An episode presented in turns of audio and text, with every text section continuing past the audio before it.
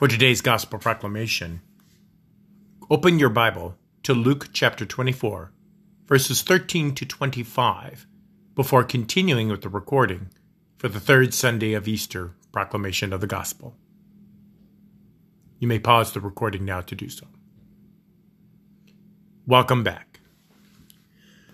Grace, mercy, and peace be unto you from God our Father and our Lord and Savior, Jesus the Christ. Amen. The text for our Gospel Proclamation today comes from the Gospel of St. Luke, the 24th chapter, and serves as the basis of our theme for the third Sunday of Easter, Crazy, Crazy, Crazy.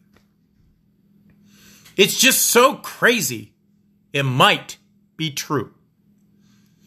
A dear friend of mine years ago once told me he doesn't read fiction, because the truth is always crazier than fiction could ever make it. Being a student of history myself, I had to agree. So many accounts from history, whether it was sports, culture, or just good old-fashioned Bible accounts, were far more incredible than anything anyone would create out of their mind.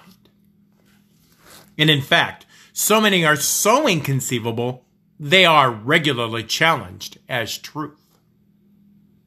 But now, there is a small cottage industry, audiovisual-wise, on the internet of people that make fantastic videos of many bizarre accounts in history that would otherwise be unbelievable without the facts. Walk back in your life for a moment with me. Did you ever have an experience in your life that nobody believes you when you tell the tale? Were you just a little girl or a little boy when it happened, and they simply laughed at you? Did you even get in trouble for sticking to your story because you knew it was the truth? We can all probably come up with one time when that happened to us, or know someone it did happen to. I always wonder about those stories and whether the apology followed when the truth came out. Hopefully it did. But knowing our culture, probably not. Today our disciples hear a crazy account from the women who make three audacious claims about the tomb of Jesus when they went to prepare his body with spices after his death. And the disciples were so confounded with this accounting that Jesus comes alongside them, confounding their ability to see him in order to discuss with them what the women had said. Now, you have to remember that as many as 1 million people may have been in Jerusalem when Christ was crucified. It was the Passover, and many would come from all over the Roman Empire to swell the city population from its normal population of about 100,000. So Emmaus, being only a day's walk away, might have been a better option for these disciples today than staying in Jerusalem like the others did. Here we see them discussing just how crazy the situation with Jesus really was.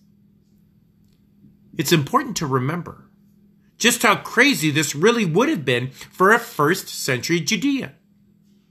They don't have the benefit of 1,000 years of examining this event like we have, but more on that later. Their experience was simply this. The women went to the tomb and found the stone rolled away. This would have taken several men to do, so the women could not have done it themselves. Furthermore, this just doesn't happen. Ever. I've been ministering for almost 20 years and have done hundreds of funerals. Never have I gone back to a grave and found it open after it had been officially sealed. I did have one family ask to open a grave in our cremains garden so they could move the remains of their loved ones up to north to a family plot. I was happy to do that for them as soon as they presented the court order to do so. They never followed up with me, so I assume they did not get one. That is the closest I have ever come to seeing a grave opened, and I can't imagine that will change anytime soon. And with our account today, remember, a guard was even posted to make sure the tomb would not be disturbed. So right away, the disciples found the lady's account unimaginable, and most of us can see why. Next, Jesus' body was gone. Only these women and his disciples would want the body for any reason, and none of them knew where his body was. Who would do such a thing? Well, not the priests, not the Sadducees, certainly not the Pharisees. Touching a dead body would make them unclean and unable to perform their duties for 7 days. So who? The Romans don't care. The Greeks don't think it matters at all. And everyone else in Jerusalem likely fell on that spectrum somewhere. It makes no sense that anyone should steal the body. So the disciples see this account just to get more inexplicable and more untenable. Just when you thought it could not possibly get any crazier, the craziest of all crazy possibilities is dropped like a sack of cement from the top floor of a skyscraper. Angels appeared and told the women Jesus was risen from the dead. Now again, we have had thousands of years to get used to this idea, but this might be hard to swallow for the first time, just days from the end of Jesus' life. So, in the midst of discussing the ludicrous events of the days past, on this road to Emmaus, Jesus surreptitiously appears with the disciples and begins a gentle interjecting of their discussion. And I love his technique. It's a skill we should all practice every chance we get. When someone can't believe the truth of a matter or finds it emotionally and spiritually inconceivable, we should simply do what Jesus does today. Just start asking questions. First, Jesus asks them to recount what they are saying. This brilliantly forces them to think about what they are saying on another level. They have to clarify and inform an apparently ignorant stranger with facts not as yet in evidence for him. They really have to lay it all out, as outlandish as it sounds, so he is up to speed and understands their bewilderment. I was so struck by this as we translated their words this week. As they recounted their words, we actually get an amazingly creedal statement. What they could not believe was literally a statement of what we should believe. And Jesus carefully and lovingly brings it out of them.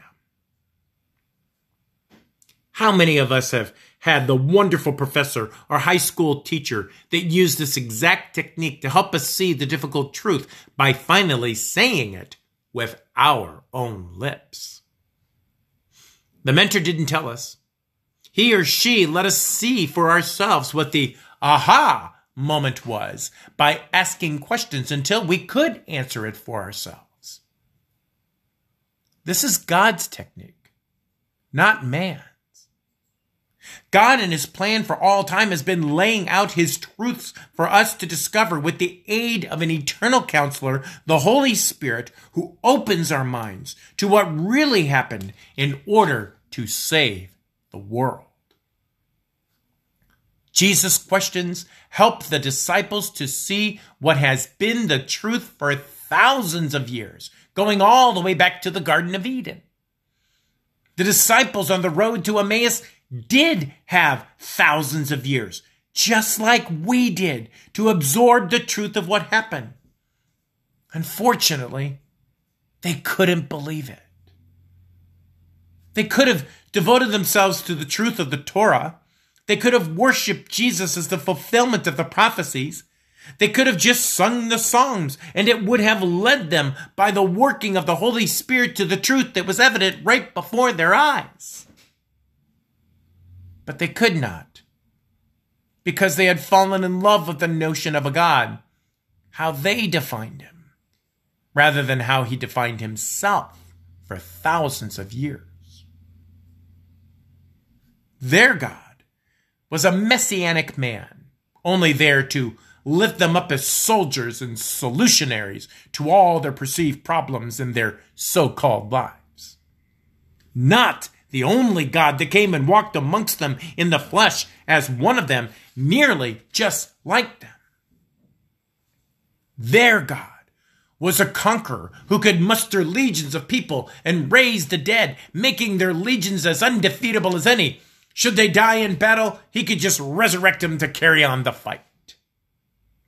Not the only God who willingly gave up his life to those he could have wiped out with 12 legions of angels had he only asked his Father to send them.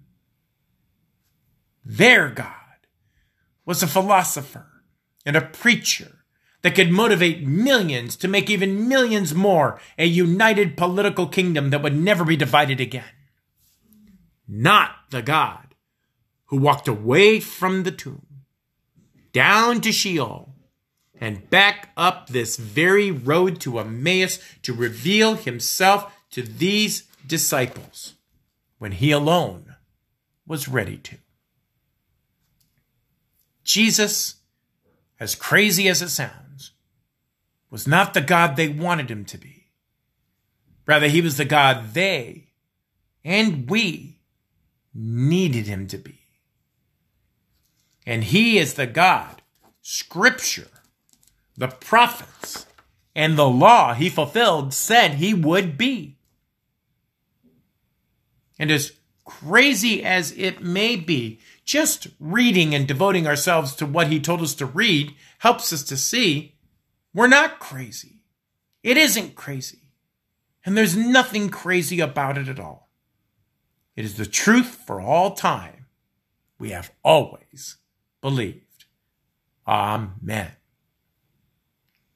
Now may that peace which surpasses all understanding guard your hearts and your minds in Christ Jesus always. Amen.